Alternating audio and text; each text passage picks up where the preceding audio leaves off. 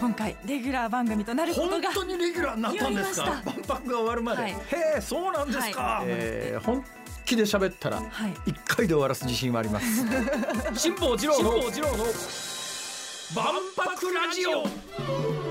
皆さんこんにちは辛坊治郎です。こんにちは。ABC アナウンサーの福藤彩です。辛坊治郎の万博ラジオ。この番組は万博をこよなく愛する辛坊治郎が2025年の大阪・関西万博についてさまざまなゲストとともに詳しく熱く掘り下げる万博ポータル番組です。最新情報はもちろん今後の課題やワクワクする情報まで毎週ぜぜひひでお送りします。秋が深まってきましてですね。はい。えふっと気がついたらえ万博まであと1年半？そうですね。ですよ。大丈夫？実感ないですね。ちょっとあー1年半か。最大の問題はねそこまで生きてるかどうかだよね。最近なんかね来年のこととかって考えるとちょっと待ってよそこまで生きてるかなとかね公演とか頼まれるじゃないですか、はい。えーっといつですか？えーっとあと2025年の2月です。来年の2月でもわからんのに2025年の2月はわからんだろうとかこうお返事をすることが多いんだけれども、はい。えーそういう意味ではそうか万博まであっという間だなっていう感じですよね。本当にそうですね、なんかネガティブなニュースも多くて心配になりますけど。そうですね。なんとかなるんじゃないかなって何を根拠にって言われると。はいまあ、そのあたりも含めてですね、現状どうなっているのかこの番組というのは皆さんにそれをお伝えする場でもありますから。そうですね。はい、しっかりと今日もお伝えしてまいります。はい。番組では皆様からの質問や感想もお待ちしています。メールはエキスポアットマーク ABC1008.com 小文字で EXPO アットマーク ABC1008.com です。番組公式の旧 TwitterX のアカウントは辛坊治郎の万博ラジオで検索ポストする際のハッシュタグは万博ラジオです。皆さんご意見やご感想をどんどん投稿してください。この後は万博ニュースヘッドラインです。辛坊治郎の万博ラジオ。大阪・関西万博ニュースヘッドライン。先月10月の主な万博関連ニュースです日本国際博覧会協会は国と大阪府大阪市それに経済界に対し会場建設費が現行の1850億円から500億円増え最大2350億円となる見通しを正式に伝えました。これに対し大阪府の吉村知事は増額理由を精査するとして任用するかどうかの判断を留保しました。この建設費増額に関連し大阪府の吉村知事は1970年大阪万博の収益金で運用する基金の活用に言及しました。万博期間中会場内で使用する電子マネーの名称がミャクペに決まりました。応募総数およそ1400の中から審査で選ばれました。万博会場内では全ての決済をキャッシュレスで行うとしています。今月1日から段階的にサービスを開始します。万博を盛り上げるスペシャルサポーターに任命されていたポリマ号がインド沖で座礁したことに関連し新たなサポーター船に2013年に大阪市から払い下げられた帆船未来へが任命されました。そうですか帆船未来へが。ようやく昔ね大阪市の持ち物だった時はなんだっけな憧れとかなんとか言ってた記憶があるんですけども、えー記憶は曖昧ですが、まあ、このね憧れ、まあ、帆船大阪市が作ったあれものすごい金かけて当時作ったんですが、えー今の政権になったから今の政権から前の政権からその前の政権から忘れましたけどもこのひどい無駄遣いはないだろうって維持するだけでも相当金がかかってたんでね。帆船って確かに維持するのにお金かかるんですよ。まあ私の持ってるような小さい船は帆船とは言わずにヨットなんですけど、帆船って乗ったことないでしょ？ないです。私ね運輸省だから今運輸省じゃないですね国土交通省ですね。国土交通省公海練習船に大きな日本丸っていうのと海洋丸っていうのとこれ日本丸と海洋丸って全く同じ設計図なんですよ。まあ兄弟船でえで今の日本丸海洋丸は2代目じゃなかったかと思いますけどもね。うん私これに乗せてもらったことがあるんですけど。どうでした？いやー本当の帆船は怖いねというのが帆船ってマストが、まあ、何十メートルもあるじゃないですか。はいでよく映画なんかで見ると思いますが、うん帆船のこのマストの両側に三角の、まあ、縄ばしごみたいなやつがダーッとこうありますよね。あれを高速でダーッと船乗りが上がってくあシーンがよくまあ海賊船なんかありますね。で私は現代だから運輸省公開練習船の帆船、まあ、今回そのサポート船になる未来へっていうのはあ火曜丸日本丸に比べるとマストが確か1本少ないのかな。それでもまあ立派な帆船ですよ。で立派な帆船なんで同じように扱うんですが、そのマストの上から出てるシュラウドっていうんですけど、まあ、縄ばしごですね。この縄ばしごを上がる時に、はい。私の感覚で言うと現代だから落ちたらアウトですからねあんなもん。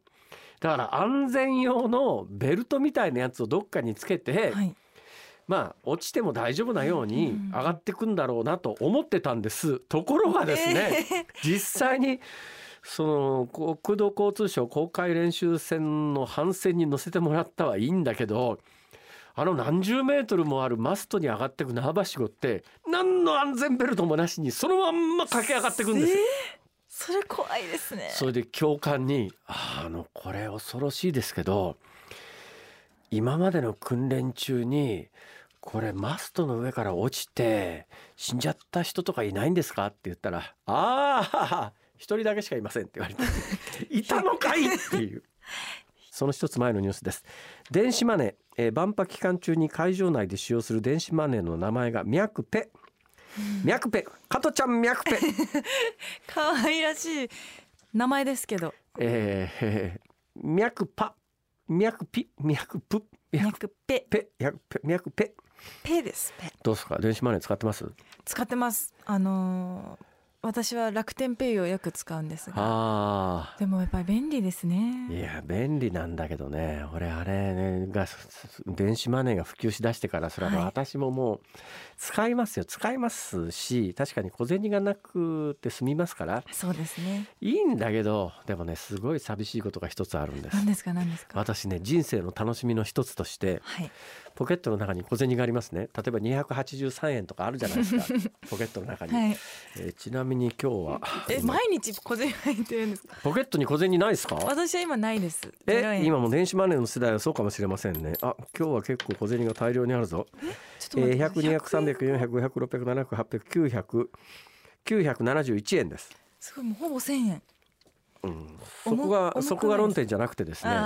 どういう楽しみがあるかというと971円。じゃないですか、はい。でコンビニで買い物した時に、うんうん71なんとか71円とかって言われた時に、はい。やった！ー ぴったりだっていうこの ポケットの中のね小1銭を減らしていく円の小銭がそうなんです。なるほど。まあ、減らしていくゲームって 今の世代ですね。ゲームはされます？ゲームしないです一切。え？その世代でゲーム一切やらないのは珍しいですね。私画面をこうずっと見てるのがしんどくてですねはあ。やらないんです。えでも子供の頃にゲームやってないと友達付き合いで困ったりなんかしなかったですか？しなかったですよ。もうあのみんな外で遊ぶんですよ。何して？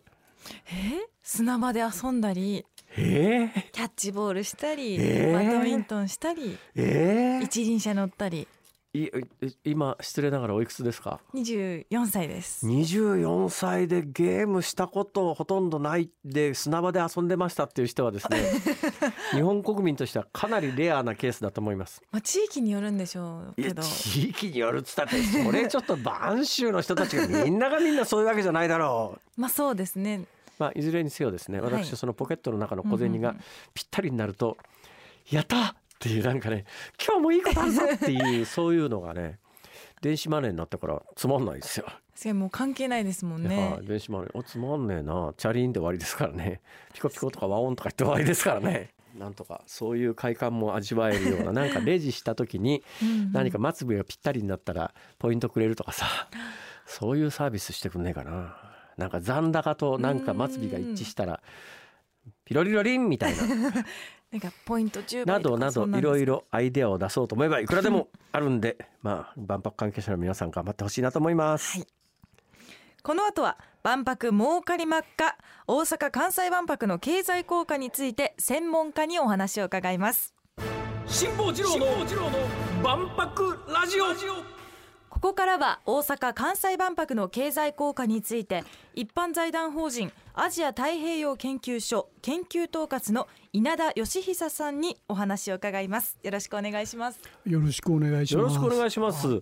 あのアジア太平洋研究所って何なんですか？あいい質問だと思うんですがもともとですね、えー、あの関西社研とか関西社会経済研究所とか、まあ、そういう意味で関西が頭に来とったんですね。ほうほうほう。でところがですねなあのよく言われるんですがアジア太平洋研究所ってどこにあるのって 言うんです。えー、で我々あ略称として APIR というとるんですがアジアパシフィックインスティテュインスティテュート・オブ・リサーチですね、はいはいはい、もう APIR ってこう言っていただいたらいいんですが、はいはい、実はですねあのグランフロントのですね7階のところに今ベース基地があります。あそうですか。大阪駅の真ん前ですね。そうだ。ですから外国人も来やすいし東京から来た人と結構ミーティングなんか非常にやりやすいんですね。へえでどういう研究をしてらっしゃるんですか？あのあの市としてですね私自身はですね、はいはい、あの若いエコノミストたちと議論しながらですね、えー、えー、例えばあの予測ですね経済予測ですよね、そういうのが例えば短期的な予測とか、えー、あをやります。ですからあ月次予測もやりますし、はいはい、えー、四半期予測もやるんですが、はいはい、ところが年に1回ですね、ええ、我々のそのインスティテュートとしてフラグシップのですね、はい、あのパブリケーションあるんですね、はい、えー、アジアあのその関西経済白書という形でですね、はいはい、そういうのを年に1回出しております。はいはいはいはい、でいずれにせよですねそのあの、まあ、関西のことをあの、ええ。東京にあ日本経済、世界経済研究するのでいくらでもあるわけですよね、そういう意味では、われわれの独自性を出すという意味では、ええ、アジアにあのある意味では関西に特化するというところがですね大きいです。ですからあのとにかく関西の独自なデータを作ったりとか関西の独自な分析をやっていこうっていうのがまあ我々の特徴です、まあ、その専門家にせっかく来ていただいたんで万博の話の前に一般的な話をぜひ聞いてみたいんですけども、はい、どうなんですか？関西の経済って、はい、1970年の大阪万博の時に、まあ、ある意味すごくよくてそれからお話は始まったばかりですが今日のところはこの辺でお別れです辛坊治郎の万博ラジオ。また来週土曜日のお昼12時にお会いしましょう。さようなら。